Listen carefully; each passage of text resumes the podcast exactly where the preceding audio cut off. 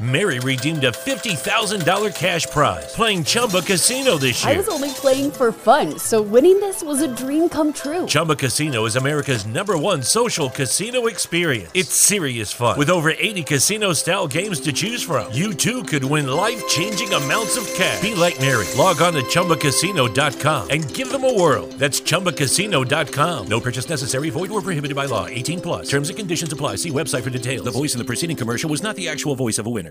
C'è questo mito nella nostra cultura delle persone false, degli amici falsi. Tutte le volte che sento questa parola mi viene in mente uno studio Mediaset riempito di persone vestite vistosamente che si insultano a vicenda sulla base di una presunta falsità dell'avversario.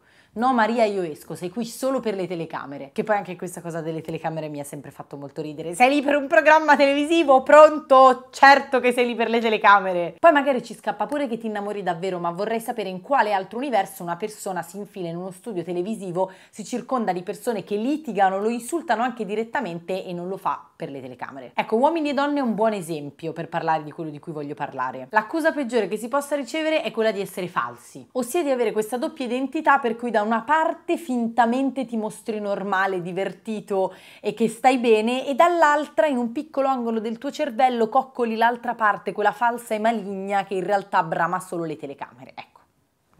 Qualche giorno fa ho ricevuto sul mio Instagram una domanda relativa alla falsità delle amiche. Era una domanda tipo che cosa fai se un'amica ti parla alle spalle? E io ho pensato, ragazzi, ma guardiamoci negli occhi. Chi è che non ha mai parlato di un amico o di un'amica in sua assenza? Cioè, in questo momento, se potessi vedere le mani di tutti alzate, altro che Mean Girls. Non facciamo altro che parlare degli altri, ne parliamo bene, ne parliamo male, ne parliamo in maniera neutrale, ma ne parliamo per lo più male perché nessuno ha bisogno di sfogarsi nei confronti di quel qualcuno che in questo momento non gli sta provocando alcun tipo di sofferenza. Cioè, obiettivamente non chiamereste mai nessuno per comunicargli quanto sal cazzo vi è stato simpatico durante l'aperitivo di giovedì, laddove invece passerete 4-5 ore ad analizzare i motivi per cui questa benedetta sal cazzo si è sbronzata all'aperitivo di giovedì ha detto quella precisa cosa che in quel momento vi è stato sul culo. Fateci caso quante volte è successo. E poi di solito questa accusa di essere falsi viene seguita da un'esortazione a dirsi le cose in faccia. E io mi dico ma perché?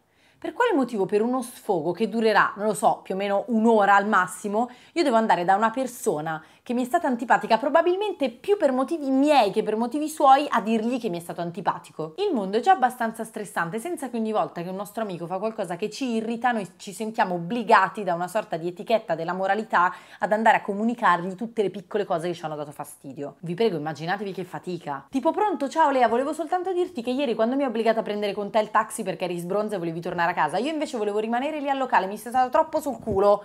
Parentesi, questa cosa non è mai successa, scusa Lea, era soltanto un esempio, ma dico, vi pare? Uno stress relazionale pazzesco per una cosa che ci ha provocato un nervosismo di, non lo so, 20 minuti? Parlare degli altri è normale. Le relazioni sono complicate e altalenanti. Ci sono momenti in cui va tutto benissimo e momenti in cui ne abbiamo fin sopra i capelli del nostro amico e quindi vomitiamo addosso a chiunque sia disposto ad ascoltarci tutte le malefatte del nostro amico. Ma non siamo delle persone false, siamo delle persone normali che vivono delle relazioni normali in cui non sempre tutto è affiatatissimo. Cioè, quante volte odiate i vostri genitori? Quante volte avete pronunciato la frase mia madre è una stronza? E non mi sembra che vostra madre si sia mai appollaiata su uno sgabello bianco di uno studio Mediaset per dirvi quanto siete dei figli falsi e ingrati e quanto in realtà non dovevate nascere ma siete venuti al mondo solamente per le telecamere. Sarebbe un incubo distopico, mamma lasciami stare. Il problema della falsità è che presuppone che le persone siano una cosa sola e siano spinti soltanto da un'istanza alla volta, ma quando mai? Siamo super complicati e i motivi che ci spingono verso degli altri esseri umani saranno sempre accompagnati da una serie di insofferenze che saranno contestuali, puntuali, legati agli altri o legati a noi. Il concetto di falsità invece rende gli uomini bidimensionali, appunto. Da una parte c'è il bene, dall'altra parte c'è il male. Questi due poli sono sempre separati dalla teoria della falsità. Per cui quando ti comporti male, in realtà è perché sei falso nei confronti di quando invece ti comporti bene. Che poi pure qui, chi ha deciso quale delle due parti è quella falsa? Ma la verità è che siamo incasinatissimi e che è normale che una persona nello stesso momento ci susciti affetto, invidia, insofferenza e un sacco di altre cose. Quindi per tornare alla domanda che avevo ricevuto su Instagram, ossia che cosa fare quando si scopre che una persona ti parla alle spalle, la risposta è niente. Sentitevi meno in colpa quando arriverà il vostro turno di sfogarvi con una persona a proposito di quell'amica e pace. Poi se la situazione invece riguarda una persona che sistematicamente vi parla alle spalle, allora è ancora più semplice, il problema è suo. Cioè, se ti sto evidentemente antipaticissimo felicissima ma tu continui a voler uscire con me tutti i giorni, è assolutamente un problema tuo a cui io sono legittimata a non interessarmi. Io credo che le relazioni vadano prese per quello che sono. Strani incontri tra persone che si incontrano su un livello e tra le quali si sviluppa dell'affetto. Ci saranno giorni, mesi, periodi di grande sintonia, altrettanti di insofferenza e ci saranno sempre delle cose di quella determinata persona che non ci andranno giù, come del resto avverrà al contrario. Non ho mai usato il termine sparlare, non l'ho fatto neanche in questo video perché quella S maligna messa all'inizio della parola svaluta quello che si sta intendendo. Noi non sparliamo degli altri, al massimo ne parliamo male o bene, ma nessuno sparla. Mamma mia quanto mi dà fastidio questa S.